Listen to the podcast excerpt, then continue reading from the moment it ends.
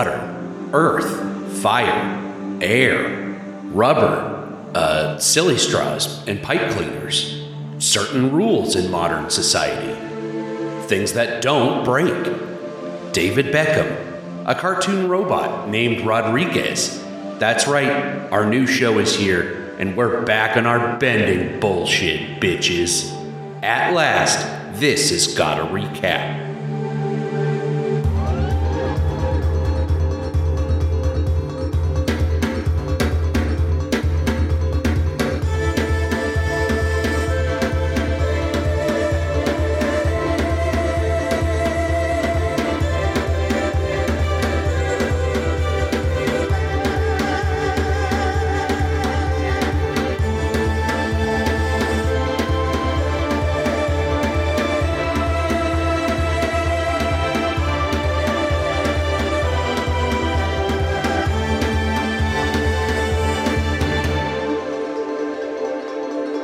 Hello, everybody.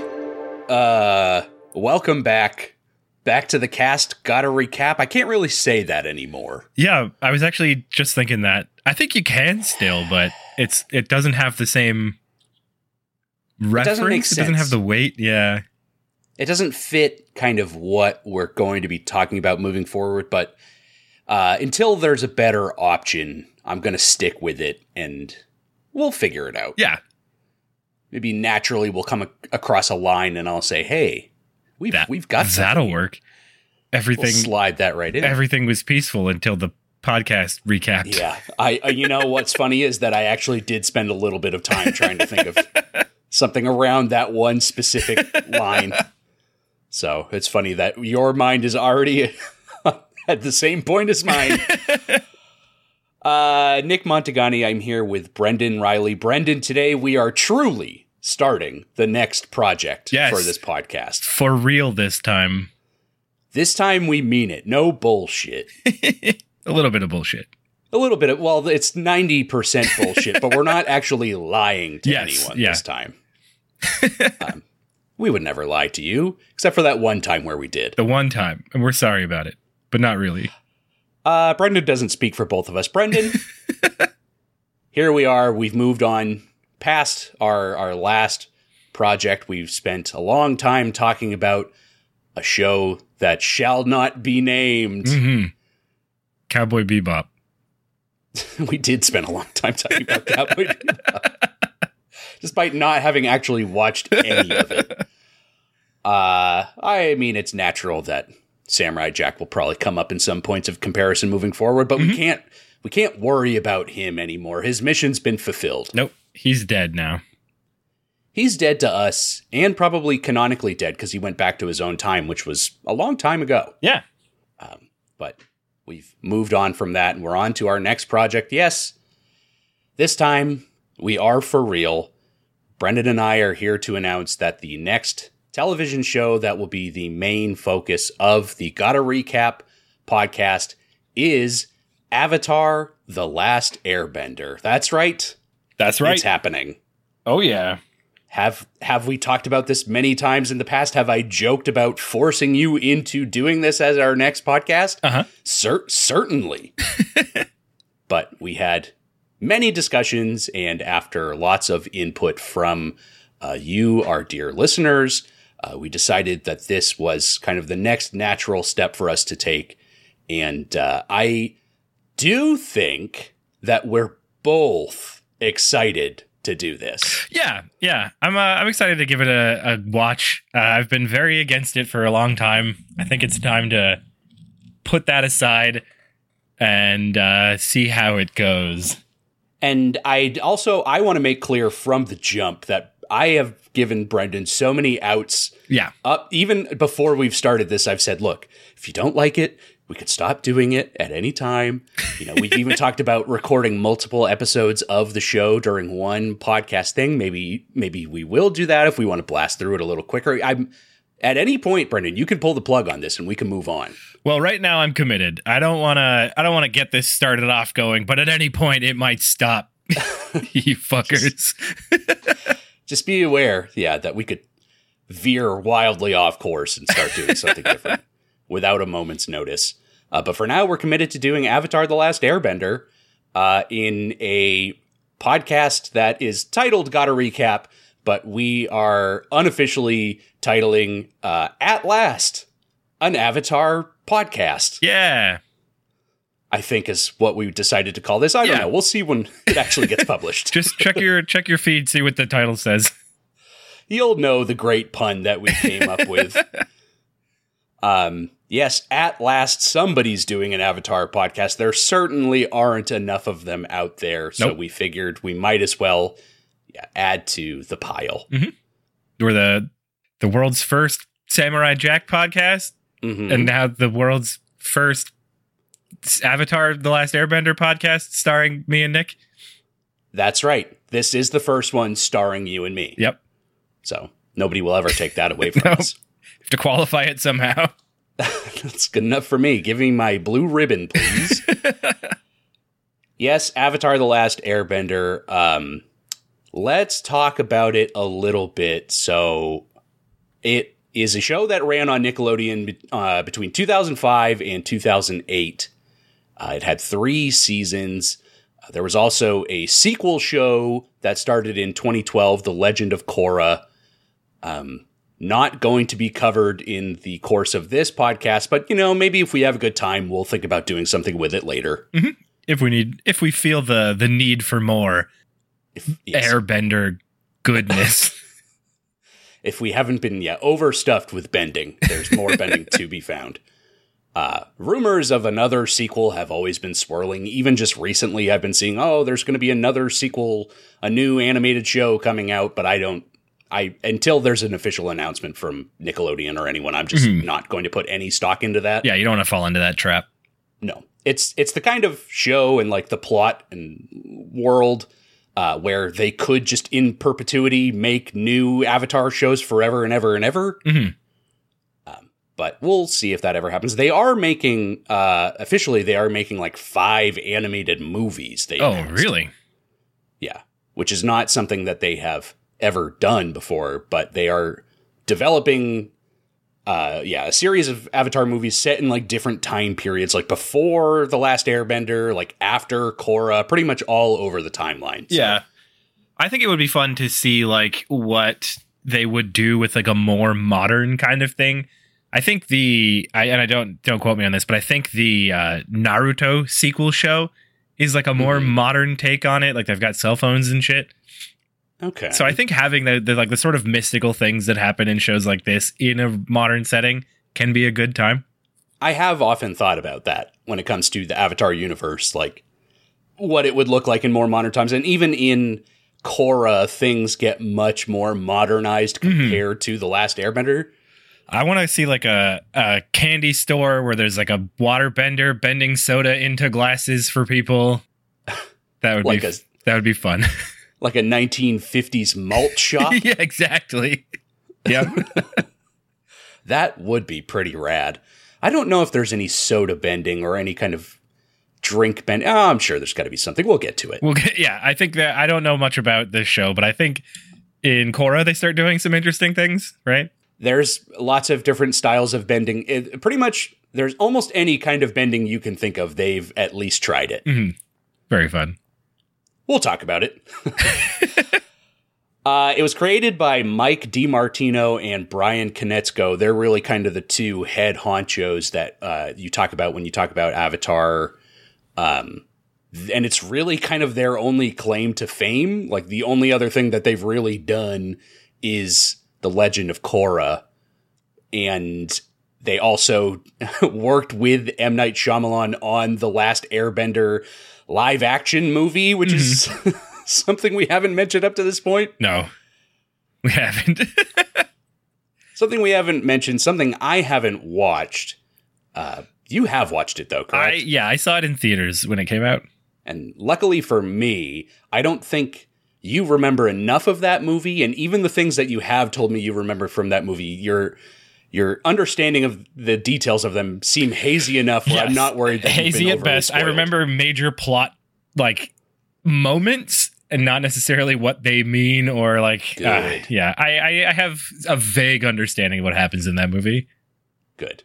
as long as it remains vague, Mhm. I'm satisfied with that. And we'll watch that for the show. Yeah. Eventually. Uh, there is one thing about the movie that always pissed me off. As someone who doesn't or didn't at least much care for the show, uh, they they mispronounce Avatar the entire film, Mm, and they mispronounce Aang for the entire film.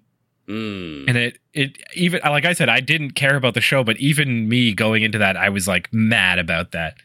hmm Like you can't even pronounce the main character's name right for this fucking blockbuster film. Like, are we trying to be the same as the show, or are we trying to go in a different direction? Yeah. The only people seeing the movie are people who like the show. So, Mhm. like, you're fucking up to a point where it's going to make people mad. Yeah, that's Yeah. true. Yeah, they Avatar, they say the whole time, and Ang. Well, that's just not even how you pronounce the word avatar. No, it's not. I don't know. Well, although eh, not to get too far ahead, in this episode, the very first episode of this show, um, uh, Uncle whatever his name is says Avatar and does pronounce it like that, but I think that's just because of his accent. Uh, but I, I, as I heard that in the episode, I was like, "Is this why they did that?" They only listened to this one clip of somebody saying the word. the first time somebody said the word avatar and he went, all right, that's how it's pronounced. That's it. Yeah. Plug it into the script. Uh, we'll watch that movie eventually. uh, another important figure in the making of this show is the head writer, Aaron Ehasz, uh, who is the creator of that show on Netflix, The Dragon Prince. Are you familiar with this at all? No. Um, it's okay. It's not as good as this in, in my mind. Um, but those are kind of the main figures when it comes to Avatar. Yeah, they've made the live action movie. Uh, there's dozens of comics that continue to be released to this day.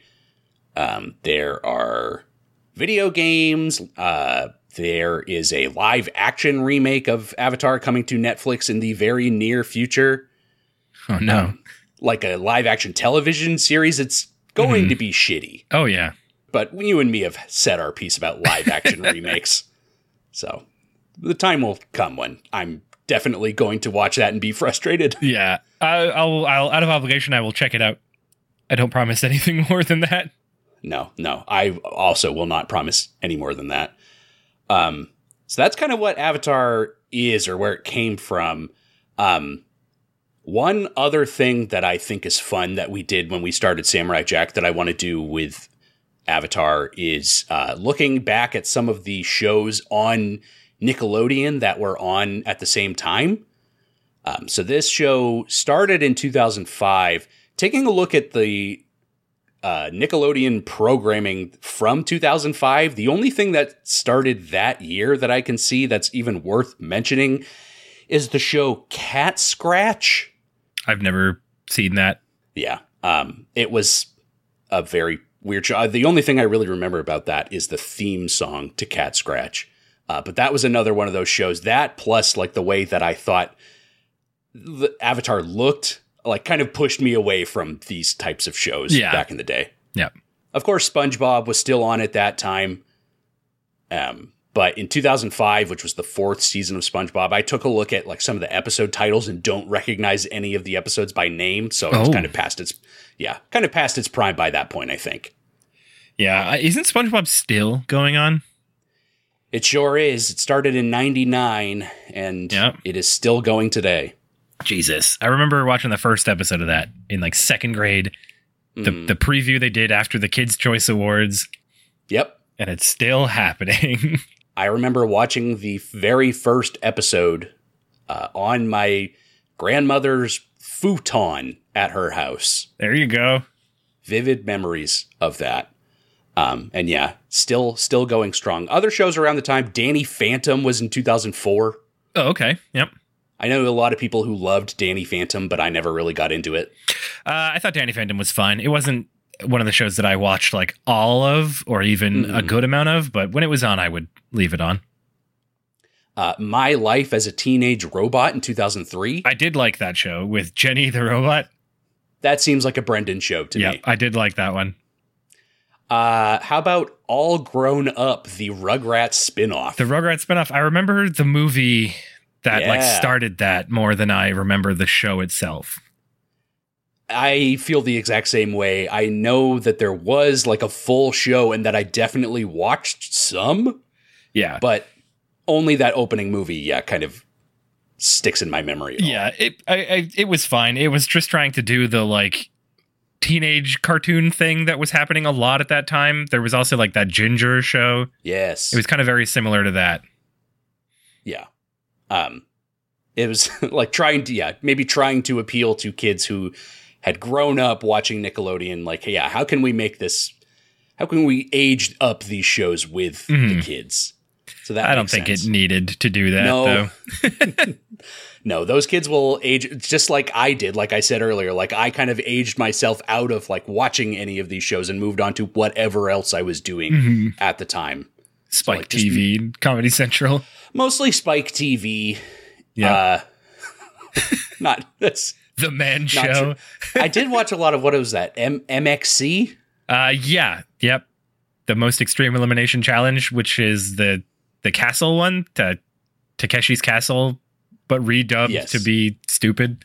The comedy Ninja Warrior. Yeah. Although I did watch a lot of Ninja Warrior on G4 as well. Mhm. Yeah, I don't know. That's mostly the list of like shows that came. There not a lot of shows that came out around 2005 on Nickelodeon. There's a couple earlier ones like Jimmy Neutron and Chalk Zone both started in 2002. okay, yep. I love Chalk Zone. I did you? I did, yeah. I probably would still like Chalk Zone. I haven't seen it in a very long time though. Is that because of like an art artistic connection? Maybe I don't I don't know what it was. Uh it was just very whimsical. It was very whimsical. He could create anything he wanted with the power of chalk. hmm There's one episode he makes a perpetual motion device. Impossible. hmm Exactly, but he can do it with his magical chalk. It can be done in the chalk zone. Yeah. Well, Rudy's got the chalk. Don't forget that. he does. Yep. And then there's that that blue guy. Mr. Chalk, I think That's his his, name that's was. the one. Yeah. Uh, I think we've spent enough time talking about Nickelodeon and kind of the time period and the history of Avatar: The Last Airbender. I think we've spent a little time dancing around it here, Brendan, but we both have personal histories with this show. Mhm. Uh, what would you? How would you describe your personal history with Avatar? I know you haven't watched it really. Yeah, yeah. I've seen like a handful of episodes. Like I could tell you a few episodes that I've seen and like what I remember from those episodes, um, which is very little. Uh, but I've seen an episode where he like revisits his clan and there's some blind girl at some point. Uh, they spend some time riding around on wind balls in a big city that looks like it's made to be ridden around on wind balls. Um, yes. uh, I didn't really care for the show, so anytime it came on, I would usually change the channel. But I caught some stuff here and there. Uh, what I really remember about it was like before it came out, they were advertising it really hard on uh, Nickelodeon, um, hmm and they had all these like commercials that are like the making of Avatar and like how we how we did it, and all of the bending techniques are different forms of uh, martial arts, which I thought was very cool. Like they actually like studied like different movements and things from four different kinds of martial arts, and each one of those is used like as a representation of the bending, and that's like the most excitement I ever got out of the show. Uh, but that's it, yeah. um, that is a cool thing about this show is that they they do give a shit about like the different martial arts techniques, but also the different uh, cultures uh, and groups of people in this world are like very true to uh, traditional Southeast Asian cultures. Mhm. Um, like they put in a lot of research into these things to make it feel like as authentic as possible on the show. So you have to like at least appreciate that they cared enough to to try to do yeah, that. yeah, and it it shows you can definitely see it, and I like you can tell like why they chose each different type of martial art. Like the movements in it definitely feel like the the the elements that they're going for. Um, Yeah. It's it's neat. That's neat. I like that. So I mean, uh, I don't. Yeah, I don't want to start us on a negative note, Brendan. And I know you don't want to get into this too much, so I'm not going to pry Yeah. too deep. But you famously on this show have you know said that you don't care for Avatar: The Last Airbender, despite not having an extensive history with it, like you just said. Where d- where do you think that that feeling comes from? What is what are your apprehensions here when it comes I to the show? a lot of it for me was the animation style, trying to Sure. mimic like an anime look, but being a very American or like yeah, I'll say American American show. Um, so it did a lot of things that like anytime an American studio tries to do something anime, where they take the things they think they know about it and then just exaggerate those like to an extreme. Like uh, a great example of that is like Teen Titans would do it all the time. Uh, Avatar's not as egregious as that, but even in this episode, there were some like animation choices that I was like, oh, I yep, I remember now. like Oh, giant feelings mouths are coming back. Yeah, giant mouths that float off their faces when they're yelling. I do know what you mean. You've described this show as being fake anime before. Um, and I actually just watched uh, Moon Knight on Disney Plus recently, uh, Okay. and a character says to the Moon Knight, uh, "We need you to be the Avatar," and he goes, "Oh, I love Avatar, like the blue people," and they like give him some shit, and he's like, "Oh, the anime," and then, and then they attack him again. So even Moon Knight thinks it's fake anime. Canonically, yeah, that is true. yeah, I mean, we'll talk about the animation in a little bit, but uh, I there is no getting past the fact that Brendan, you are a big, big time anime boy. Mm-hmm. Well, yeah, I, yeah. I would. I don't know if I'd say big time. You're a pretty big anime boy. you love your animes I like animes. more than I. I mean, I appreciate a fine anime, but uh, you you're uh, something of a connoisseur, I would say. I'm sorry to put this on you. It's a very specific label. yeah, I, it's all right. I, I like animes. The ones I like, I really like. Uh, it's hard for me to find ones to get into. Same. Um, but once I find one that I like, I will watch the whole thing and get excited about it. Um, well, Brendan, I I am hoping that your opinion of the show will turn around as we go, uh, and I'm hoping you grow some sort of fondness for the show. We will find out. Uh, as far as me, I thought that at the time when it was on, I thought it looked pretty lame. Although I was, you know, like a teenager, Mhm. uh, so I kind of have moved on from a lot of the Nickelodeon current running shows. Um, so I didn't watch it when it was on, but then when I was in my freshman year of college, around like 2011, 2012, uh, a friend of mine was watching it in his dorm room, and I watched an episode with him and was hooked. I was like, okay, I should have been watching this all along. Huh. You'll have to let us know what episode that was at I some will. point. I will let you know what episode with it, what it, which one it was, and it's honestly one of the episodes that I would consider to be the worst episodes of Avatar. That's incredible.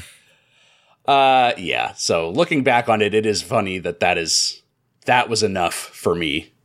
Um, but since that point, I think I have watched the entire show through four or five times, probably. Jesus. so much more familiar with this than you were with Samurai Oh Jack. yeah, which I had only watched through a single time. Um, but this one I've watched. It's been a number of years now. I would say it's probably been about four or five years since I've done that. Mhm. Um, and even like wanted to watch it while we were watching Samurai Jack, but I was like, in the back of my mind, I'm like, well, when Samurai Jack's done, like this is on the list, so I'm not going to do this to myself until I know we're not watching it. And Mhm. sure enough, here we are. Yeah. So. So. it's a good thing you showed restraint. It's a good thing I did that so I can be your shepherd, your guide through these episodes. At this point, it is time to start with our recap of the first episode of Avatar The Last Airbender. Are you ready, Brendan? I'm ready. Let's do it. Yep, yep, yep, yep, yep, yep, yep, yep. Episode 1 of Avatar The Last Airbender, titled The Boy in the Iceberg. hmm Brendan, Accurate. You'll be happy to yeah i'm sure you are already happy to know that there are actual title cards on this show that Yeah. have the titles of the episodes These are official titles, unlike that last show we did. well uh, i'm not going to continue that argument because that show is dead but now now this is not a running joke that we have to have they're going to tell us what the name is and we can believe them 100% of the time and at least from this singular episode, we can expect that they'll be somewhat accurate and descriptive. One for one Yep. so far. 100% success rate at this point. We'll see if they can keep up that pace. Uh, yes, episode one, The Boy in the Iceberg, debuted on February 21st, 2005. I believe the first two episodes both played on that exact same day. I would believe that. So here we go, starting our journey with Avatar The Last Airbender. Water, earth, fire, air. Brendan, do you get the premise of the show yet? Yeah, we're gonna stop pollution, Mm summon Captain Planet. hmm. Mm hmm. That's it. Those That's are all it. the things. That's the whole thing. Yep. Uh, before we get too far, can you tell me what is the coolest type of bending in your mind right now? I think firebending's the coolest How so? Because it's fire? because it's fire and fire is rad. Yeah. Yeah, but think about manipulating the water in yeah, any way that that's you cool too. But like, you can you need water around. The firebenders just create fire. Yeah, but fire is also only destruction. Uh, no, uh, well, yeah, kind of. But people use it for like art stuff. You do wood burning. This is true. You could weld with it.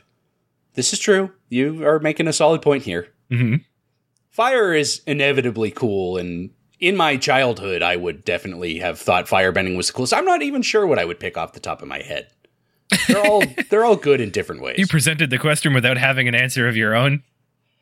Well, I've got such an appreciation for each style, and uh, they're all fully explored throughout the history of the Mhm. show. But at first glance, I think fire probably is the coolest because it's fire. You're Mhm. right about that. I actually would argue at this point that I would think water's the the lamest one, even. Uh, simply because with airbending, uh, which we see in the episode, you can like fly around and shit. That's rad. Uh, with firebending, you're making fire. That's also rad.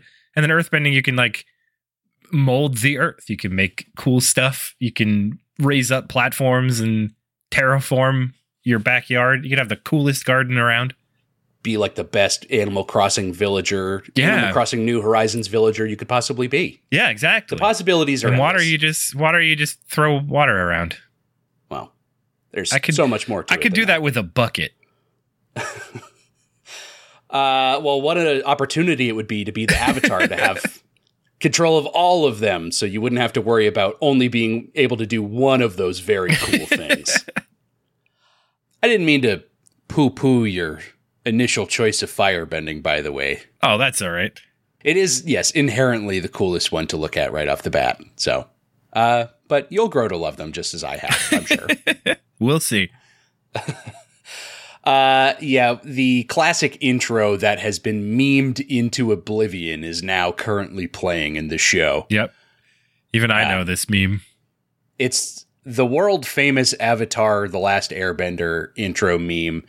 Uh, before we get there, yeah, the opening shots, we get to see the four bending styles. A couple of the benders that they show are actual characters from the show. oh uh i uh, the only one i think i noticed is Aang is doing the airbending isn't he Uh, I don't think so. I think No? it's like a a they. I mean, the, the problem is, is all of the airbenders are like skinny dudes with bald heads and arrows And on them. So yeah yeah, so it's impossible to know for sure. It could be, but I don't know if it's canonical. But i'm not sure and i've just Some of given, them are- given it away that i was not focusing too much on the intro that's fine. Uh, unlike the last show we talked about, I swear to God that this is the only time that we ever actually have to talk about the intro to this show. It it does not come up again at any point later on in the show, so we'll be fine. Spoilers, maybe. Spoilers for a thing that doesn't happen. um, also, I'm going to spend some time at the beginning of our recap being very vague about the characters until we know who they are. It's totally not necessary, but I No, gotta that's keep fine. like the you gotta do it yeah gotta keep the the mystery for people who have never watched the show and are listening to our recap as their first exposure to what each episode is. What a bad psychopaths way. yeah yeah, what a bad way to watch anything or even just enjoy life in general. Uh, our young female narrator, being vague still, describes the Avatar as someone from the old days who kept peace between the four groups of people in this world, which are the Water Tribe, the Earth Kingdom, the Fire Nation, and the Air Nomads. Mhm. And here's the meme, Brendan. Yep. But all of that changed when the Fire Nation attacked. Oh, there it is. We said the thing. It's not really a ongoing meme though. I feel like you don't see that one anymore. Uh no, it's been a while. I still try to make that joke once in a while though. It can be fun. Yeah. For sure. Um, but there was a time where it was very prevalent, but here it is. Here's the context. Uh, yeah, in in this intro, we're seeing giant steel battleships set behind an army of very spooky soldiers who blast fire directly at the screen. Very Yeah. scary. Cool as shit. Cool, but scary. Mm-hmm. Scary can be cool. Yeah. Just look at Beetlejuice. Nobody's cooler than him. No. Beetlejuice is rad. Also, nobody's scarier than him. Why is it the first scary person I thought of was Beetlejuice? I Don't know. what a weird place my mind just went. uh, very cool, very Let's scary. explore that for a moment. Do you want to change? I told you we had you had an off ramp at any point. Do you want to change this from an Avatar recap podcast to every week you and me come back and review Beetlejuice? There is a Beetlejuice cartoon. All right, so No, let's keep going it. with this for now. okay, here we go. Here we go. Here we go. Uh, she says that only the Avatar can master all four elements, and we see the silhouette of an old man showing off his skills in every single bending style. Uh, but when the world needed him most, she says, he vanished. And since then, 100 years have passed, and the Fire Nation has almost won their war. Uh, and it's revealed that this young female narrator, I hate doing this. I'm only doing it for me, too. You know, whatever. It'll be over soon. I know, we're getting there.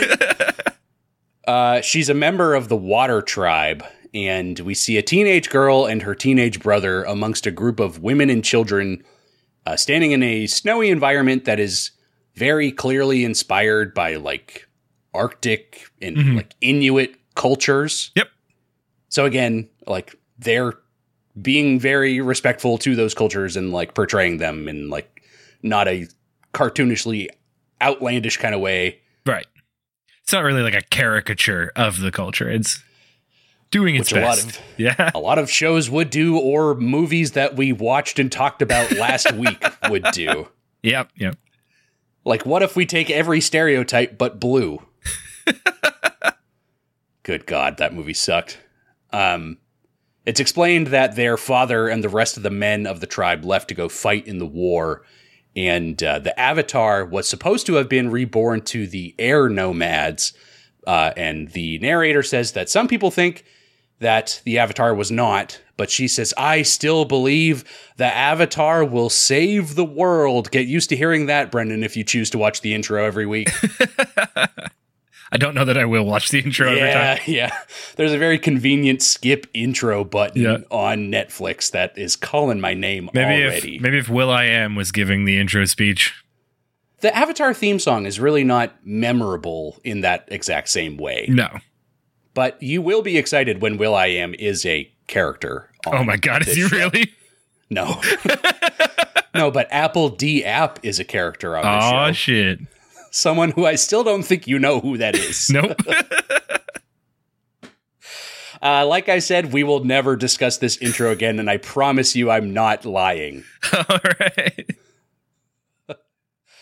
Uh, they, uh, yeah, we see the title card of the episode, letting Brendan know this is legit. I'm Mhm. not just on some weird fan theory wiki. Yep.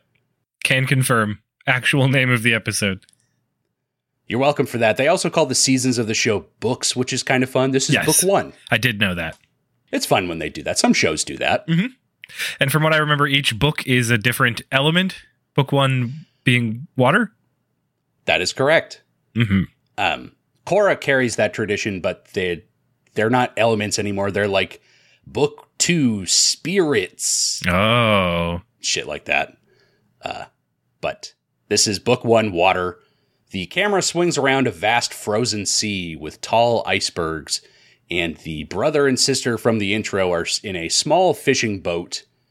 and they are about to conveniently say each other's names, so I no longer have to refer to them as the brother and sister. I can start referring to them as Sokka and Katara. Oh, thank Thank God. Yep. People were probably ready for me to stop doing that as well. so we can move on. Uh, Brendan, Katara is voiced by Mae Whitman. Do you have any idea who that is? Nope. Do you remember George Michael's girlfriend Anne from Arrested Development? Her? Her. Correct. Annabelle. Annabelle, because she's the uh, the belle of the ball. I'm using my hands on a Yeah. podcast and it's not. Because she's shaped like. Uh, Uh, yeah, she's the voice, so that's a fun fact. oh, that is fun. She's also in uh, Scott Pilgrim versus the World. She's also the star of a movie which I think is called the the Duff. The Duff. I don't think I've ever heard of that one. I think it's like a teenage, maybe romantic comedy, uh, and I think the Duff is an acronym for Designated Ugly Fat Friend, Oh, that's horrible. which is really a mean thing to say. They're really mean. This, They're really mean to this actress. Yeah. this yeah, she's typecasted as being someone who people shit on all the time. But I guess I don't know if she's fine with it. Um, Sokka sets up his personality right away by bragging about how he's about to spear a fish, despite the fact that they clearly have not caught any fish all day. Mhm. Katara waves her arm and captures a fish in a floating ball of water. Uh, she's stoked about it, but Sokka is not paying attention and bursts the bubble, setting the fish free. This is the first use of bending on the show, and it does this use of bending looks really fucking stupid because she's waving her arms back and forth in the air like she just doesn't care. yeah, yeah. It's very much like the Force kind of thing at this point. And I mean, it doesn't really change too far from that, but like, it's not like she's doing anything cool. She's literally, yeah, like swaying back and forth and has a fish in a ball. As a bubble. Yeah. So, uh, not that cool, but she doesn't know what she's doing yet. She'll figure it out. yeah, she's just figuring it out on her own.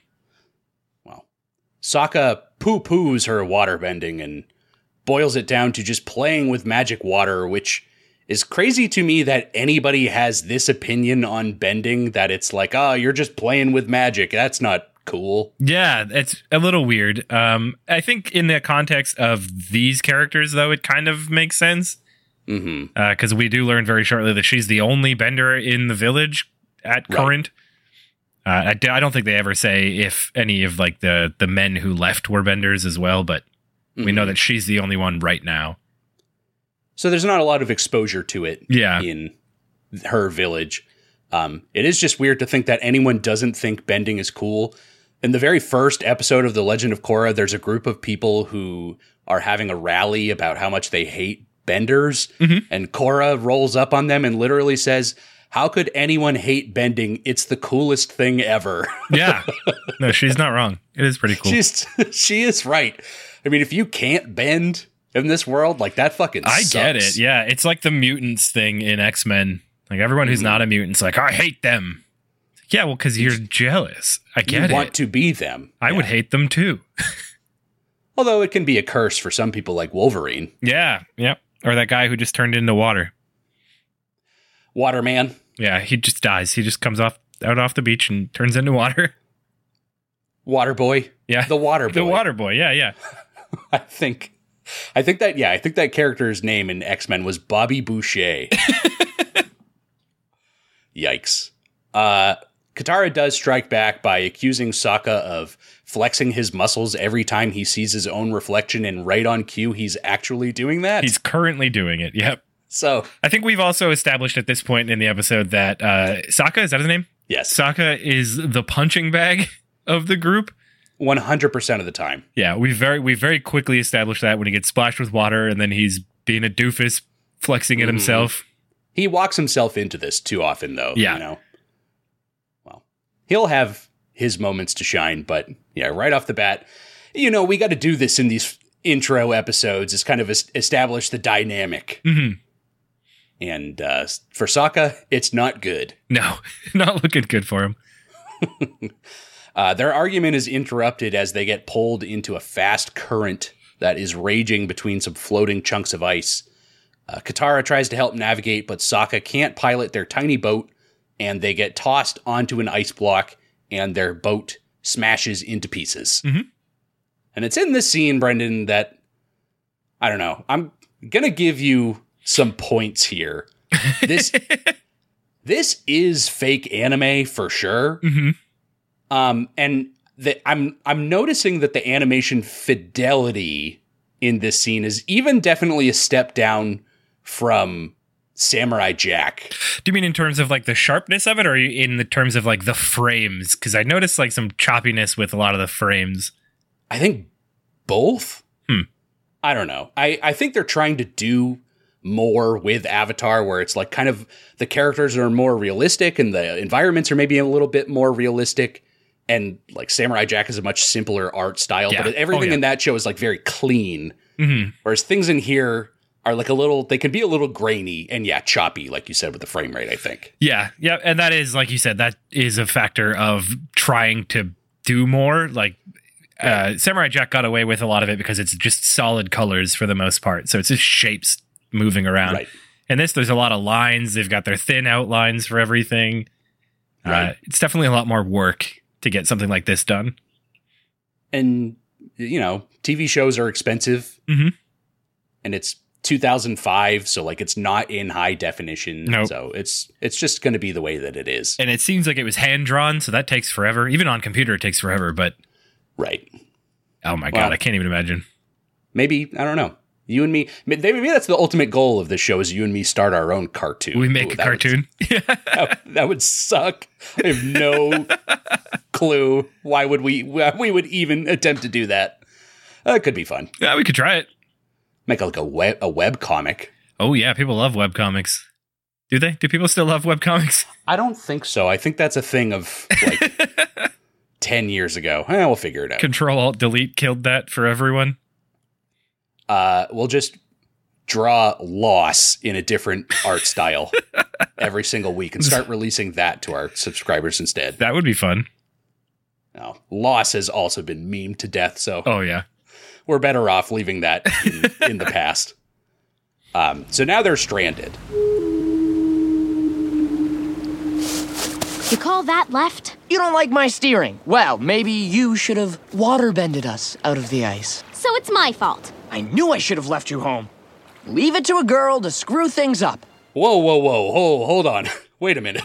you can't say that. Back it up there, Sokka. Let's not explore this path too much further. Uh, if this was an old enough show, that line wouldn't be included as like a character plot point or like establishing character. They would literally actually mean what he said. Yeah. Oh boy. I don't. Th- I don't think that's what they're doing here. no, the, it's a it's an important part, part of the episode because of what it leads to. But exactly. Goddamn. I know. it was a huge mistake. Uh, Katara really tears into him and starts swinging her arms You are around, and uh, she doesn't realize that behind her, her gesticulating is sending waves that tear cracks into a giant iceberg. Although he did he did have a good point, not the woman thing, but before that, she's like, "Oh, you good good job steering the boat," and he's like, "Why didn't you just waterbend us out of there?" Yeah, And I think he's got a point there. it's a good point, but clearly she's like not. It's, she seems like she's not ready for that. right, right. She could have tried. I don't know. She could have at least put any effort instead of just telling him where to go. Go left. Yeah. I see I see where he's coming from with that specific comment. That is totally fair. That's about as helpful as I would be in that situation too. And you know what? I would deserve the uh, ridicule. Uh, yeah, she doesn't realize what she's doing behind her as she's going on this long tirade against him. There's even a line in here that she says about ever since mom died. So let me just wipe my hands and say thank you, Avatar writers. Easy peasy. We don't have to worry about that at all. Nope. Dad's off to war, mom's dead.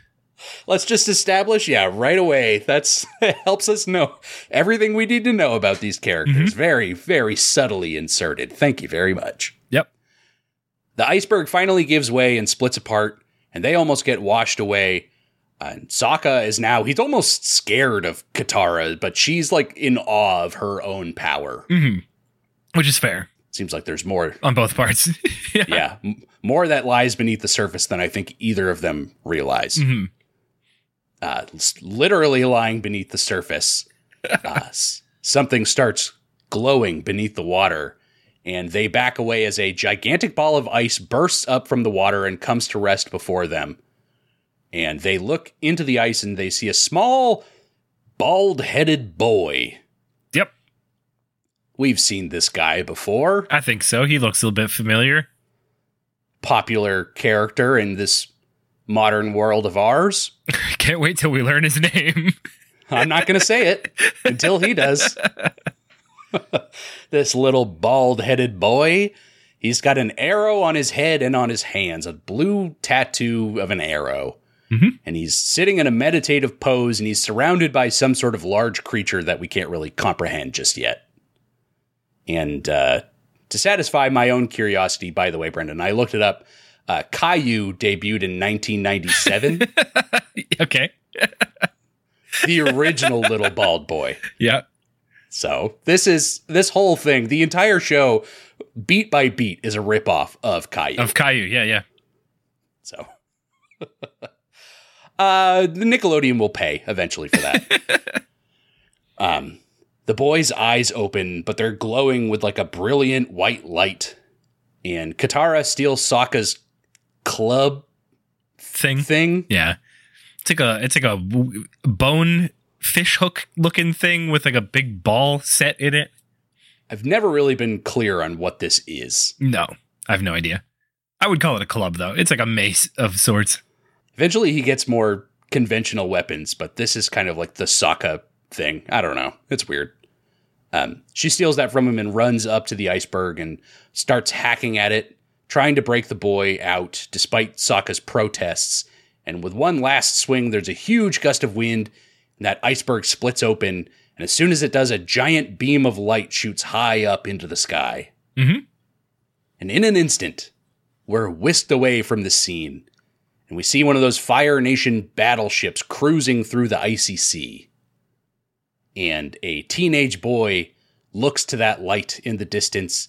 He's dressed as a Fire Nation soldier, he's got a shaved head with a ponytail sticking out the back, which is, you know, it looks pretty lame, but also it's It's definitely It's a also like- choice. yeah, he's going for something.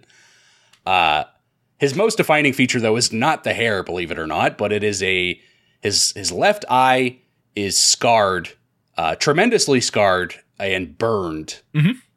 Um and he spins around and stares at an old man sitting at a table with a pot of tea who's playing a game that looks sort of like solitaire. yeah, I think it's uh, mahjong like solitaire. Uncle, do you realize what this means? I won't get to finish my game. It means my search. It's about to come to an end. that light came from an incredibly powerful source. It has to be him. Oh, it's just the celestial light. We've been down this road before, Prince Zuko. I don't want you to get too excited over nothing. Please sit. Why don't you enjoy a cup of calming jasmine tea? I don't need any calming tea. I need to capture the Avatar. Helmsman, head a course for the light. He immediately calls him Prince Zuko, so I don't have to fuck around with that. Thank God. Uh, before we get too far, Brendan, would you be surprised to learn that my favorite character on this entire show is Prince Zuko? Uh, I, yeah, actually a little bit. I thought it would be uh, the old guy, Oh, Mr. Old Man, Mr. Oldman. Yeah, Gary Oldman that we're introduced to in this scene. yeah, who is as of yet nameless. He's on the list, but no, you'll in in time you'll know. But All it's right. funny. t- It's funny to see that this is my favorite character when he's such a weird dude. right he's such he's kind of like whiny. Uh, feels like he's got something to prove. angsty teen. Yeah. He's got that big angsty teen energy. We were all there at one point. Oh yeah. but he's in the thick of it. Uh, and again, trying not to lean too much on our history with Samurai Jack, but once again, we have to talk about Mako, who is voicing Yep. this old man character. And he's very good. He's extremely good, and it's such a different character from Aku, too, even just in the voice. Oh yeah, yeah. Uh, everything about it. He's very calm. He's very like, not methodical. That's not the word I want. But he's he's like chill and kind of Mhm. just like trying to annoy Zuko. It feels like a lot of the time. Yeah. Uh, he's got that. I'm uh, he's enjoying got that. that. annoying uncle energy, or like Yeah. the prankster uncle energy. Because I think Zuko's like, oh, you know what that means, Uncle, and he's like, that I won't get to finish my game. He's a little stinker of a man. yeah, I, I like him already. He's great, and yeah, Mako.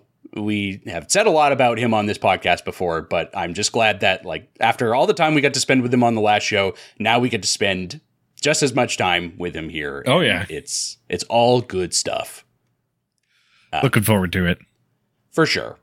It cuts back to Sokka and Katara, and that bald boy, that bald boy we know, Yep. he stands up and his entire body is glowing in that bright light. And Sokka points a weapon at him, trying to get him to stay away. Uh, but the light fades away and the boy faints, and Katara rushes in to catch him. And the boy slowly opens up his eyes and looks into Katara's smiling face. And he chokes out, Come closer, I need to tell you something. Yeah. What's the best use of that trope? Uh, I was expecting like a like a fart. Honestly, Mm-hmm. Yeah, like it zoomed in, it got all dramatic. I was expecting some kind of like bodily function noise to happen. That is usually how that would go. And that's what I would do in real life if I was in that situation. um, I like when SpongeBob tells the lifeguard that he needs a tailor because he ripped his pants again. yep, yep. That's a good use of that. That's another good one. Yeah. Um, she comes closer and he perks right up and in a very cheery voice, he asks if she'll go penguin sledding with him. hmm He's back on his feet. He's good to go. Katara's immediate friendly nature is contrasted with Sokka's immediate combative nature. Mhm. And he asks the boy what's going on, but even he doesn't know. And off screen, there's a loud groan, and the boy leaps over the ice to wake up the creature known as Appa, Yeah. This thing. this big old boy. I really liked uh, just before this when Sokka is uh, like confronting the bald boy. He like puts his spear like right at his waist, and like it's just a little animation thing, but he uh, like kind of absent-mindedly just like pushes it away. Like he Mhm. doesn't really care about it or anything. He's just like this means nothing. just moves it out of the way. I'm not intimidated by this in the slightest. yeah, that is good.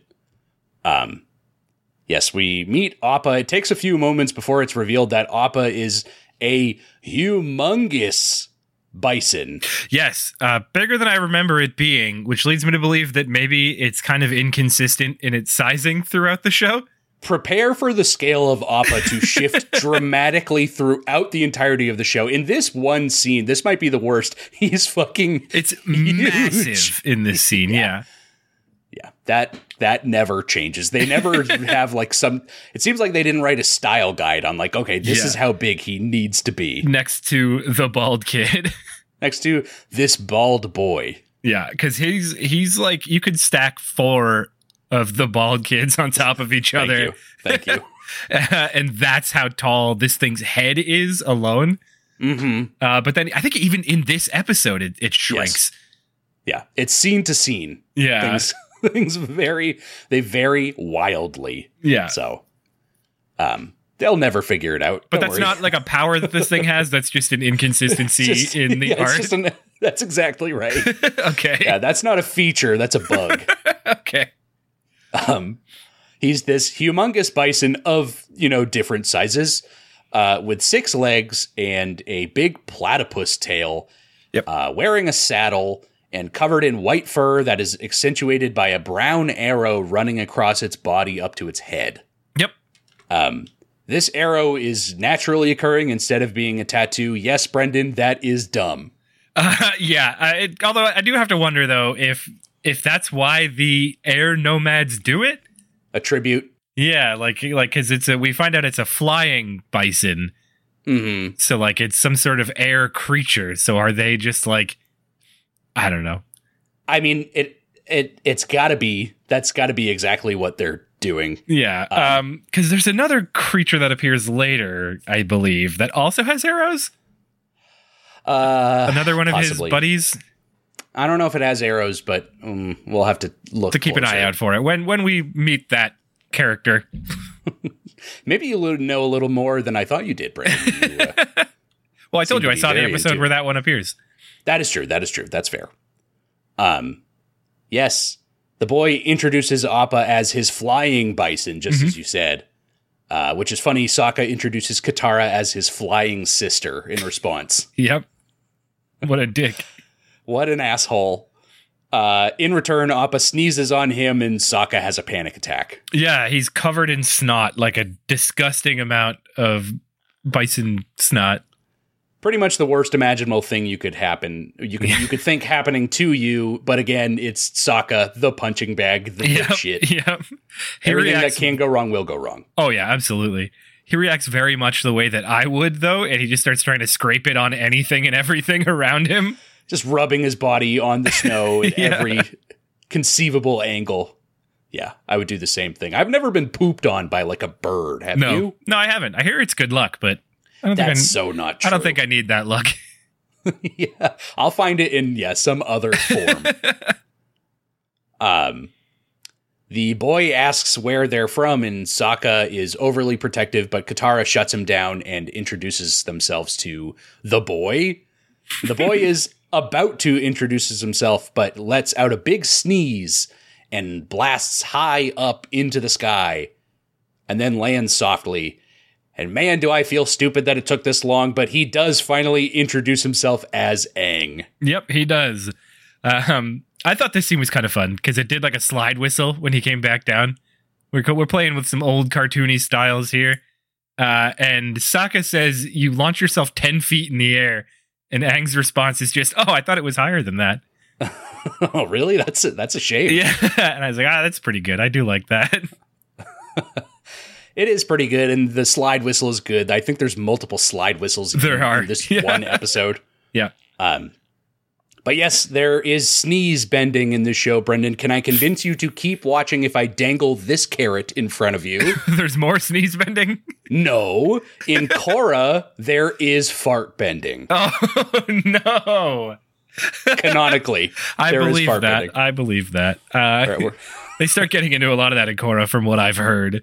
Oh yeah, yeah. But they just they went there. The fart bending, it's real. So we're gonna have to keep watching until we get to that point. We don't even have to finish Korra. We just have to see that one Just episode. have to see the fart bending. Okay, oh, explain to me. Hold on, I need to know now. Before I and I can't wait to watch it. Um, Mm-hmm. how what is what does fart bending entail? Is it like moving the stink around, or is it like making someone fart, or is it just like a sneeze bending where they fart so hard they fly off into the sky? It's more similar to the third option. They don't. th- The bender themselves farts, uh, but they basically use it to like launch themselves off of an enemy, kind of like Wario does. like Wario's Smash Bros. Yeah. Okay. It's most similar to that, I would say. Okay. It's it's it is presented as a simple fart, but like a very powerful one that would knock an enemy away. All right. All right. Is that good enough for you? My you? curiosity is satisfied for the moment. I wonder if there is a way to make some a, a way to make somebody else fart though. I don't know. Yeah, you just control the air in their bowels. It's it's air. It's it's all it is all around. Yeah. you have in the past uh theorized to me or uh, uh, you've told me your desire to be, I think, a shit and cum bender. yeah. yeah, in the uh, tabletop RPG. yes, I. We were going to potentially look into that, and you said you would not do it unless you were allowed to bend shit and come. yeah. Which I would argue is water bending. it's allowed. It's allowed. You know what? We'll get into a little bit of that later on in the show. Maybe not exactly in that format, but you're not too far off with things that are possible in this world. Hell yeah. Um, yes, they're both in shock at this sneeze, and Katara realizes, oh, wait a minute, Aang is an actual airbender. Yep. And he cheerily admits, yes, I am an airbender. And Sokka thinks he's losing his mind and just wants to go home. What a day he's had. Yep. Yep. Poor guy. Um, it doesn't get any easier for him. Uh, they're stranded. Aang offers them a ride home on Appa, which Sokka reluctantly accepts. Uh, they climb up on Appa's back, and Aang shouts, Yip, yip. Mhm. Get used to hearing that as well. Oh, I knew about that one. That's one of the things that I have picked up. Uh, it's dumb, but it works. Uh, Appa leaps up high and does a big belly flop into the water, and Sokka mocks his inability to fly. Mhm. Like an asshole. Piece of shit. I'd like to see you fly. He's real jealous of everyone. He's he, that is the problem is his jealousy. He, every, every- everyone can do all these things that he can't do. Mhm. Uh, what can he do in this episode? Not much. Nothing.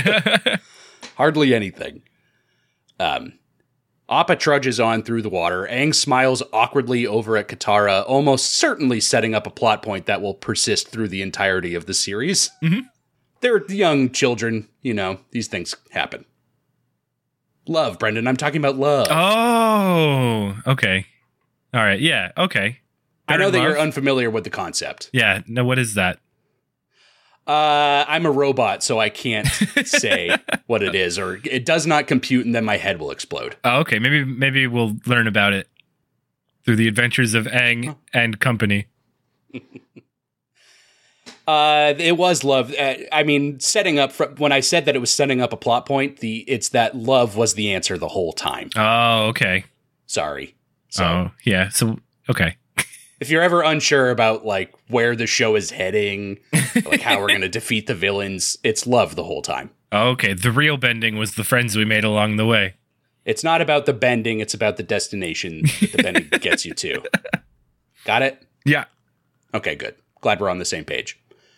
Uh, quick scene back on the Fire Nation ship. Prince Zuko is still standing on the deck, but his uncle comes out and tries to convince him to get some sleep. I know that I've done this for the rest of the characters, but I think it takes several episodes for us to learn this man's name, so I'm just go ahead, gonna go ahead and say that his name is Iroh. Yeah. I can't I can't put that off for multiple episodes. Could just call him Uncle, but uh, the, we'll- the old man comes out. The old man who is Zuko's uncle. I don't have time for that. Iroh, Uncle Iroh, even. Um, he tells Zuko that even if the Avatar is still alive, they won't be able to catch him. I guess Zuko's father and grandfather and great grandfather all tried to catch the Avatar and failed. So, long family tradition. well, yeah. Family history of being failures. Being pieces of shit. Fucking useless. Uh, it's pathetic, really. Um, Zuko says that their honor didn't depend on them catching the Avatar, but his does. So yeah, you're very much right. Definitely seems like he's got something to prove. Yeah. Yep. I wonder why. I don't know. Perhaps we'll find out. Unlikely. Uh, later at night, it cuts back to Appa swimming along, and Katara asks Aang, since he's an airbender, did he ever know the Avatar? Mhm. Uh, Aang gets very defensive and says, uh, no, sorry, I didn't. okay. So at this point, he knows that he is. I mean, I hate having to play these games right now with you, Brendan. Respecting the fiction, I shouldn't answer that question, but uh, mm, let's go ahead and say yeah. Well, okay. So he found out he's the Avatar, and he's not ready for it, and it's too much pressure. So he ran away from his tribe and got stuck in the Uh-huh. ice. Hmm. Perhaps the next episode or two will tell you. It will give you all the answers that you're seeking. okay. it seems like you've got a pretty good grip on it so far. I've, I've seen stories before. That's the I've- classic refusing the call. I've watched. I've watched any TV show. I played Assassin's Creed. Uh, Katara accepts this explanation though, and is like, "Okay, well, I'm gonna go to bed." Uh, fair enough.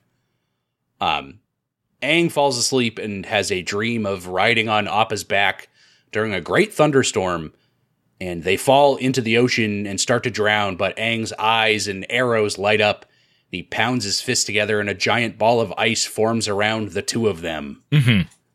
Perhaps showing a scene that you just described, Brendan. Yeah, that's.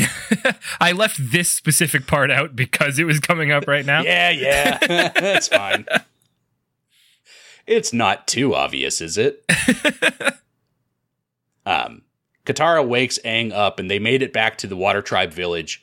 Uh, she's studying his arrow tattoos, which do run in straight lines all the way down his limbs to his hands and his feet. Yeah, and she the way she like reacts to them feels like she she knows something about them or that she's implying something about them. Uh, Perhaps. and I don't know enough about it to dispute it, but I think whatever she thinks about them is probably wrong. Uh, I mean, we learn that very quickly that people don't seem to know a lot about airbenders. Mhm. Um, so yeah, I think whatever she's thinking in this scene right now is probably wrong. I think she's just I don't know, maybe she's just shocked to see a little boy with like tattoos all could be. over him. Yeah. Although that would be very surprising in our world, but maybe in this world it's totally normal. Yeah, might not be all that out there. we see some little children uh, in this village and they're wearing big parkas and snow pants but if they took those off maybe they're freaking body suited right up tatted out Covered, yeah. kids are freaking inked like a character from a Yakuza game. mm-hmm like uh like lebron james Yeah. he's got a lot of tattoos Does he?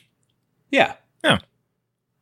Fun fact uh anyway um she drags Aang out of his hut and introduces him to the entire village, which is all women and small children. Yep. And they are all scared of him.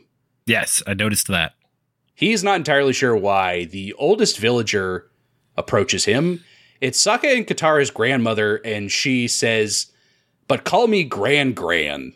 Yeah, and then they hang on it for a beat. Like I, I don't know what that was about, but she's like, "Call me Grand Grand," and then it's like a very serious moment. She's got a stern face, but also they do like a that same slide whistle sound effect, like sh- like she's made a joke. Uh, I don't get it. Maybe the joke is that it's so silly to call her grand. I don't, you know, I don't understand.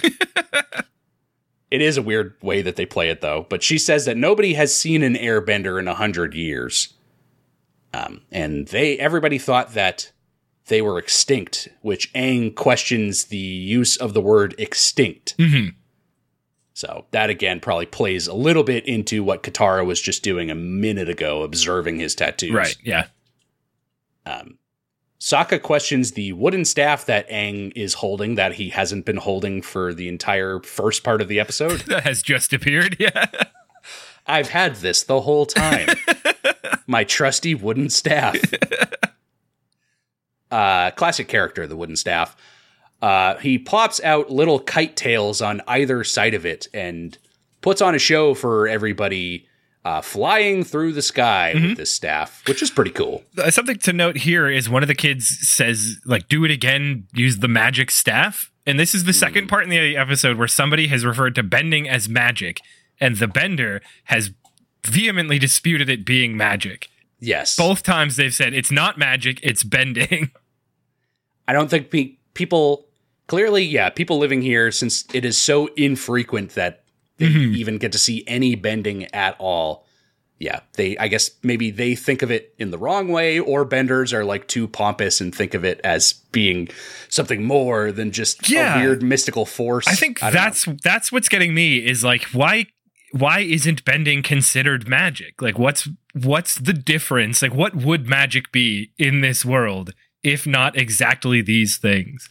That's a good point, but like if people could do that, yeah, so I mean that is the question. Like if people could do that in our world, we would probably consider it to be magic. I think so, yeah.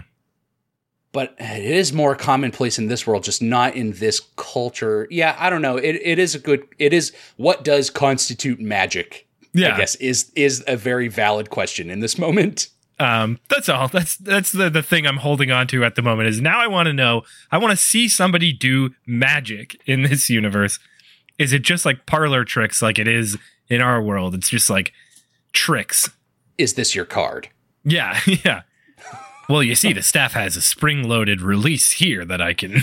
we see yeah, how it's done. Um, yeah, I don't know. That is a funny thing to think about. Um, he puts on a show flying around on his staff before plowing headfirst into a ramshackle snow watchtower that Sokka had made. Again, poor Sokka. Yep. Sokka reveals to Aang that Katara is a waterbender, which I guess they never talked about to this point. Mhm. Um, Aang is excited, and Katara is excited to have a bender to teach her.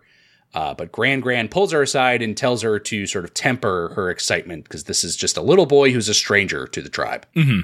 Fair. It cuts back to that ship. Zuko is running some fire bending drills with a couple soldiers. Uh, Iroh is pushing him hard to do these drills the right way, but Zuko thinks he's hot shit and uh, says the, ha- the Avatar has spent 100 years mastering the four elements. He needs to be ready to fight him. Literally hot shit because he's throwing fire. Yeah, I see what you did. Uh, it, it occurred to me as I was reading the rest of my notes that I should I should have pushed the hot harder when I called him hot shit. Yeah, he's throwing flaming turds around. I should have pushed hot shit like I do after eating Taco Bell. Oh God. oh, yikes. It is that kind of show now, by the way. We were talking about shit and cum benders earlier, and it's mostly a scatological kind of show now. We've really matured. Do you like this hard turn that we've taken? Yeah, we've really, really matured going even to, into what I would think is a more childish show than Samurai Jack, but now we're talking about the adult things. Maybe that's the problem because the show is too childish for us now. So we have to push ourselves to be more extreme. Or we just become more childish. It, it- some would say that's impossible for the two of us. so far, so good though. um, yeah, Zuko says the Avatar, you know, he's got to be ready to fight him. Zuko also gets the honor of saying the name of the show. Yep, he does. but like in a weird way. Yeah, he says they say the Avatar is the last Airbender. Roll credits. You lo- I love it. um, back in the village, Sokka delivers an inspiring speech about being prepared for war, and he's delivering this speech to a bunch of tiny little children who are not prepared for war. but to be fair, neither is Sokka for sure. Yeah, no, definitely not. If he was, he would have gone with all the men who went to go fight in the war. Mhm. Um, Aang comes out of an igloo. This is weird. Again, you know what? Hey, hold on a second. Yeah. hold on a second. All right. Everything that I have said to this point in this recap is now justified by what happens in this scene. yep. Aang comes out of an igloo bathroom, and there is a weird joke about his piss and shit freezing in the bathroom. Yeah, he says everything freezes in there. So, you know what? This show is more scatological in nature. So, I am going to keep doing it. Oh man, I totally forgot that that was even in there. I do feel justified though. Yeah, yeah, vindicated even. Mm-hmm, mm-hmm. Uh, this is our new thing, so I'm happy about it. Uh, Sokka gets mad at Aang for not taking his training seriously when there's a war going on. Aang still not really under- understanding what's going on here. He says, "What war? War? What is it good for?" He asks. Absolutely nothing, says, says all the kids in unison. Well, Aang does then ask them to say it again. Mhm, To which they don't, because they've all really got to pee. They must go to the bathroom where everything freezes, in- including piss and shit. um, he questions what war, but doesn't really linger on that because he sees a penguin in the distance and runs off before he gets an answer. Mhm, He's very easily distracted. He's a young boy. His mind is full of whimsy. it cuts to Aang and Katara in a colony of otter penguins, which is another thing they do on this show. No animal is just one animal. Mhm. They're all combinations of our real world animals, which does lead to some very funny jokes. But these are otter penguins. Okay. That's kind of fun. Yeah, they got four wings. Mm-hmm. and they can't fly with any of them. No. Just like otters and penguins. So Yes. makes sense. Um, Katara offers to help Aang catch one of them if he agrees to teach her waterbending, but he asks why she doesn't learn from a real waterbender, to which, yes, you're right, Brendan, she reveals she is the only waterbender in the southern water tribe. he does agree before he says that, though. He's like, yeah. This is true. Uh, but one problem, though, is I don't know how to do that. I can't I can't do that. Even though he could do that Yeah. theoretically. Um but yeah, he uh he instead suggests, you know, they should find her a master from the northern Water tribe. Um Katara says, you know, these two tribes actually aren't in contact very often. Uh, but Aang's, uh, Aang offers to bring her to the Northern Water Tribe on Appa. For now, she's kind of unsure about that offer, but it is penguin sledding time. It turns out all you had to do was wave a fish in the air and the otters would come up to you. and descend upon you. Also, it implies that Katara just has a fish in her sleeve at all times. Yes. Um, I think she probably does. Just just, based uh, on this scene, she just carries fish around. For this exact situation, or you never know when you might have to find yourself out of like a wild animal coming at you and you got to toss Yeah. a fish to it. It probably Like a- keeps pretty well. It's cold enough. That's true. Uh, although if she keeps it in that furry sleeve, so like with her body temperature. Oh yeah. But wild animals not, might not worry if the fish starts to rot. It's just going to cause her to have to do a lot of laundry. I Mhm. think Which she we've established she already does. She does do Sokka's laundry, and uh, there's great comedy to be found there. um, they sled on the backs of some otter penguins. It does look pretty fun. hmm It does, yeah. I, I I would do that. I would do that if given the opportunity. Um, there's a line in here that I've always thought was interesting, I haven't done this since I was a kid. You still are a kid. which I've always thought was fun because it's like shows how fast she's been forced to like grow up Yeah. with her tribe being involved in a war and her mother's dead. And I think they they say something, and they may have directly said it, but it at least implies that her and Sokka are the head of the tribe currently. Right. Uh, so she really had to like step up at this point. She almost had to like sacrifice being a Mhm. child. Uh, but Aang, yeah, trying to remind her that she can be and and is and Yeah. it's it's I don't know. It's, It's always weird. It's it's kind of it is nice, but it's also kind of sad. It is, yeah. Um, but that's always stood out to me. They reach the bottom of the hill, and Aang's breath is taken away as he looks up at a huge Fire Nation ship that is trapped in tall columns of ice. And Katara calls it a bad memory for her people. hmm And she tries to get them to stay away, but Aang convinces her to go explore the ship. Uh, they walk down the metal hallways, which are very cold and quiet, and they reach an armory that is full of these spiky weapons. And Katara speaks some more about the impact that the war has had on her tribe. Um, and from here, we kind of unravel the first big plot twist of the show. This ship has haunted my tribe since Gran Gran was a little girl. It was part of the Fire Nation's first attacks. Okay, back up.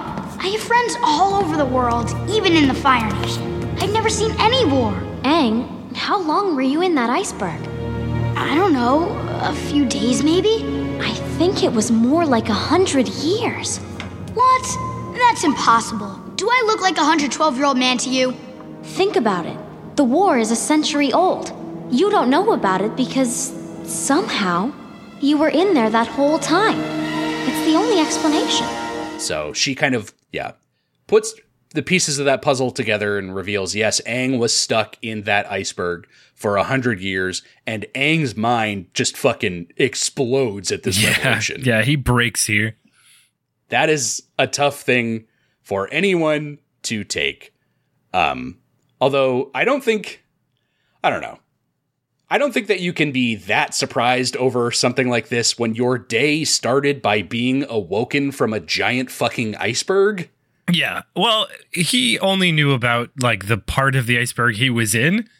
I don't Right. think he knows about the giant iceberg that was holding it down up to that point. That is true. But still, if you emerge from an iceberg, it's not just like, ah, another very normal day for me. What's this war you're talking about? What's that now? I don't recall anything like this. All I know is icebergs. you must be mistaken. that doesn't sound right. Um, they're about to leave the ship, but Aang triggers a tripwire, which sets off some machinery in the ship, and a loud flare shoots high up into the sky above the ship. Mm-hmm. Um, Aang picks up Katara and leaps out through a hole in the ceiling and starts making his way down the ship. But somewhere not too far away, we can see that Zuko is watching this scene through a telescope uh, as the blurry image of an airbender is running away from the ship. Oh yeah. So what? Why do you think? so this flare setup thing that's not always on the ship, right? They whoever left the ship there to rot set that up when they left. Yeah, I think that's probably something like that. Like maybe a bunch of fire benders got marooned on the ice and then used that as a way to, yeah, I guess signal other fire ships in the area that Mhm. like, hey, somebody's fucking around on here. Like, come get them. Yeah, it seems it seems odd. Um, and just happens that the Fire Nation is currently in the area. Lucky, yeah, very lucky for them. Um, it's unclear exactly when that ship was stranded there, so it's possible there might have been like there might have been some kind of war going on where there were multiple ships in the area at the time. Yeah, Um, unclear. It's a question worth asking for sure. yeah. I'm curious to know just why like the Zuko ship is in this area right now. Was there like some sort of indication that this is probably where you're going to find the guy you're looking for? Luck of the draw, I would say. Yeah. Yeah, it is a valid question. It seems convenient, eh? a bit, which is fine. You know, you gotta you gotta get the story going somehow. we got to start this thing off. Yeah, we can't spend all the time of Zuko like getting tips from local merchants. Like I heard a boy was in an iceberg down these parts. They say a hundred years ago there was a big storm. A boy soared through the air on a big furry creature. Never saw him again after that storm. they don't uh, spend the time, but maybe they should have. Hmm. Um, he, uh, yeah, he sees the blurry figure of an airbender in the distance. He can't really tell that it's a little boy, and he actually says he's quite agile for his old age. yeah, 'cause Zuko believes that he would be a hundred years old and have been training this whole time. as anyone should since it's been Mhm. so long. But so uh, I that does I do have a question about that. Do people typically live to be over hundred years old in this world? Oh, Brendan, there are some people that live well beyond 200 years old in this world. Okay, that's fine then. Because I, I was just like, uh, based on the very little I know about the cycle of the Avatar, as explained Sure. in this episode, Sure. you would think another Avatar would have been born into whatever tribe is next, which I assume is the Fire Nation.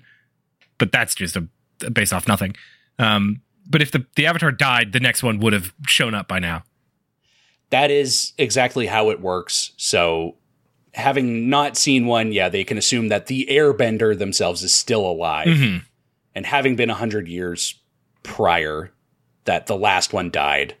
Yeah, that is that is why they assume the airbender avatar is an old man. Okay. But it's not weird that he would be like an old man with powerful skills because in this world, people 100 is old, but not like so old that you can't do anything. Okay, that was that was like my big hang up is like, why would they think? But if that's a normal thing, then fine.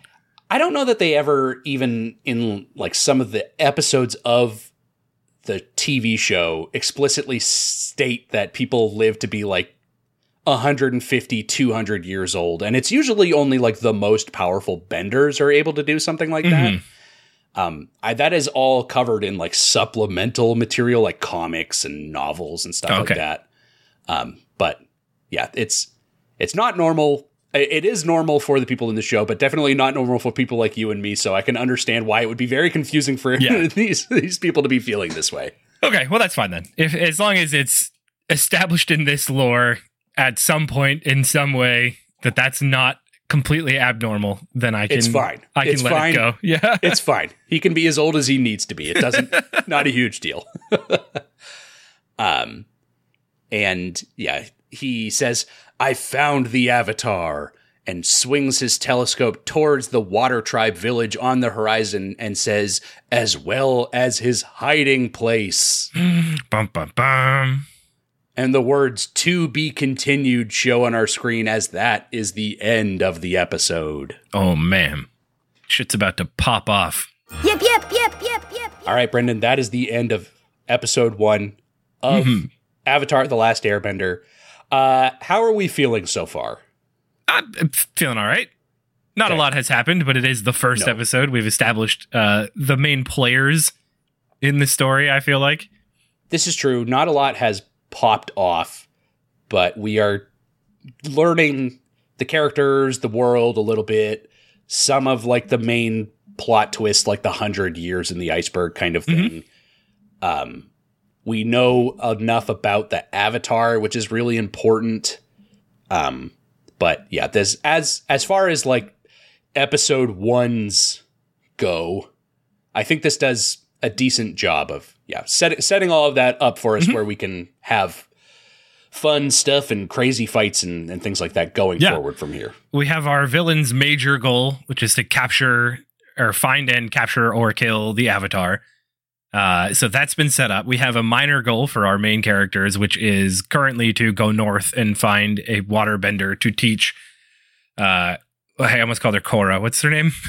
Katara. Katara and probably Aang uh, waterbending. hmm Uh, so we we've got we've got some setup. We we spent enough time with that. Had some fun moments with the children sliding on Appa's back and the Mhm. penguin sledding. It's yeah, it's definitely a much more fun kind of lighthearted show than I think we're usually used to on this podcast. Um, but it is also contrasted with like yeah, uh, crazy like never ending wars and like Yeah. genocide and, and Very heavy themes. yeah, colonialism and and sending families off to die in wars and stuff like that. So it is it the pendulum swings back and forth on the show, but Uh, yeah, fucking mass genocide of the the air tribe or the air nomads. what are they? The air nomads. they're the air nomads, but you know, it's all in good fun. so we'll we'll have a good time with it. Um but yeah, this first episode, not not a lot happens, but at least we're feeling ready for stuff to happen. Yeah, I think I think it was worth taking time. It didn't have to throw us right in the deep end. Um, I think I would have liked to see more bending, but I think just slowly introducing it like this while we introduce the characters is not a bad way to do it. Right. And at this point, we're only looking at a handful of benders. We're not in like Yeah. any kind of locale with like everyone can do it. Yeah, we have three named benders, and then we see some nameless soldiers on the the boat also firebending. Right. Oh, I guess So- four because we also have uh, Iroh. It does some is true. bending at one point. This is true. So the opportunities will present themselves. Mhm. Um, but that's that's episode one. There's it's tough with an episode one. There's really not like a whole lot to say. yeah, no, I, it's it's good though. I I had a good time with it. Um, looking forward to see where this cliffhanger goes in the next episode. Like what the this confrontation of the forces will be. Uh, it is impending this this fight, uh, and Brendan, I promise. now that we've like met a lot of the characters and kind of talked about bending and stuff like that, I promise going forward I will try not to have so many moments of being like, "Well, Brendan, get ready for this," or like, "I hope you're excited for this to happen," or like, "I really like this," but you'll see. Yeah. I'll try to do that as little as possible. That's all right. I'm the first trying, episode. I'm trying to while I watch it, uh, forget anything that I might know or think that I know, because I feel it already coloring my perception of some things that I'm seeing. And I have a feeling that a lot of the things I think I know about it are probably incorrect or like half right, like in one respect, but then completely wrong in another. I think Uh, that's the closest description is is right there. Is even just some of the conversations you and me have had. Like I feel like you know a couple things, but your recollection of what they are. Yeah, so I'm trying. quite there. I'm trying to to view this fresh without any of like the because Samurai Jack wasn't super hard to avoid spoilers for. Avatar has been like was such a big cultural thing, like Mm-hmm. especially like around my college, all the the video game nerds all fucking love this show. So it was very hard to avoid hearing bits and pieces about it as time went on. Um, but having only got information through bits and pieces through word of mouth, I have no idea really how any of it fits contextually or like what any of it means. But Let's throw out some words here, and we'll see how much. Okay, so I'm going to say some words, and you tell me if they mean anything to you. Okay. okay, How about the word "Toph"? Toph. that's one of the characters. Yeah, Okay, I know who that's that fine. That's fine. That's fine. That's fine. That's fine. Yeah, I was gonna, I was gonna go into it, but I, I know who that is. what if I say the words "Ba Sing Se"? Uh, that's a place. Okay, that's fine. Uh, and then what if I say the words "leaves from the vine"? That means nothing to me. Don't Google it. I won't. for the love of God, don't Google that. Okay. All right. So I'm getting a, an idea of where you're coming from with this. right. I mean, there's nothing I can do to control it. We're going to just watch the episode. Yeah, it's not like no. I'm revealing new information to you. no, it, it's it's there's nothing to be done about it at this point. I'm just going to try going forward, forgetting it until it's like presented, so I can try to learn it without my preconceptions. this is a different it's it's it's a different kind of yeah just like you said earlier with samurai jack where there was nothing to avoid. Like it's very different for us and i feel like a more of a challenge doing this show where like you don't know everything but like there are things to legitimately be spoiled and i know everything and i'm like really excited for us to get to everything. It's it's a different dynamic than what we're used to and uh i don't know we're gonna just as Aang figures out what it means to be the Avatar as we go along, you and me are going to figure out what it means to talk about Avatar as we go along. Hell yeah! that sucks. That's so much less interesting. We're gonna find out what it means to do a podcast on a 20 year old show. I would hope that we have some idea after 70 something episodes to this point, but we're still getting our feet under us. Mm-hmm. Uh, we'll get to that point at some point. All right, that was episode one of Avatar: The Last Airbender. Uh, thanks everyone for listening. We hope that you enjoyed it, and we hope that you enjoy listening to this wonderful journey we have coming up ahead of us. Um, yes, this is a very popular show, Brendan, just as you said. Uh, so people have lots of thoughts on this show.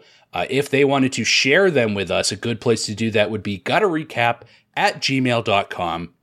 Send us any questions or comments you may have about Avatar or uh, Nickelodeon or really kind of anything in in that vein. We'd be happy to field that on the show and, and read those emails on the show. Um, definitely send those in as we're starting this new podcast. It would be great to hear from people sort of where where everybody is coming at this from, much as as we described as where we're coming at this from. Uh, let's see where our community's at. Yeah. So definitely reach out to us there, but obviously, you know, s- spoiler free if you can. Yes. At Gotta Recap on social media, find us there and join in the conversation there as well. Uh, also, head to Apple Podcasts and Spotify. Drop us a five star review of the show. That really helps uh, as we get started on this journey. That helps sort of spread the word and and get our podcast in front of more people's eyes, um, which would really help. Yeah, as we as we get started and are looking to grow our our audience. So please please take the time to do that. Yes. Please. Please do it, Brendan. I'm I'm optimistic. I think we're going to have a fun time here. I think it'll be fun. Yeah, as much for as much shit as I've given this show over over the the course of our show, uh, I'm looking forward to to diving in, checking it out. Everyone seems to like it. We'll see. Uh, Maybe I can find out why. I don't need you to love it. I don't even need you to like it, but I need you to give it a chance. I'm that. I that's what I plan to do, and we'll see. I will. I'm willing to let it move me uh, and I'm go- I'm going to try to view it with fresh eyes and not uh, feel like I already know about it. Uh, well, Brendan, I'm moved just by this speech that you gave right now, and I say we move on to ending this episode, and we'll see everybody next week for episode two. Thank you all so much for listening. Goodbye. Bye.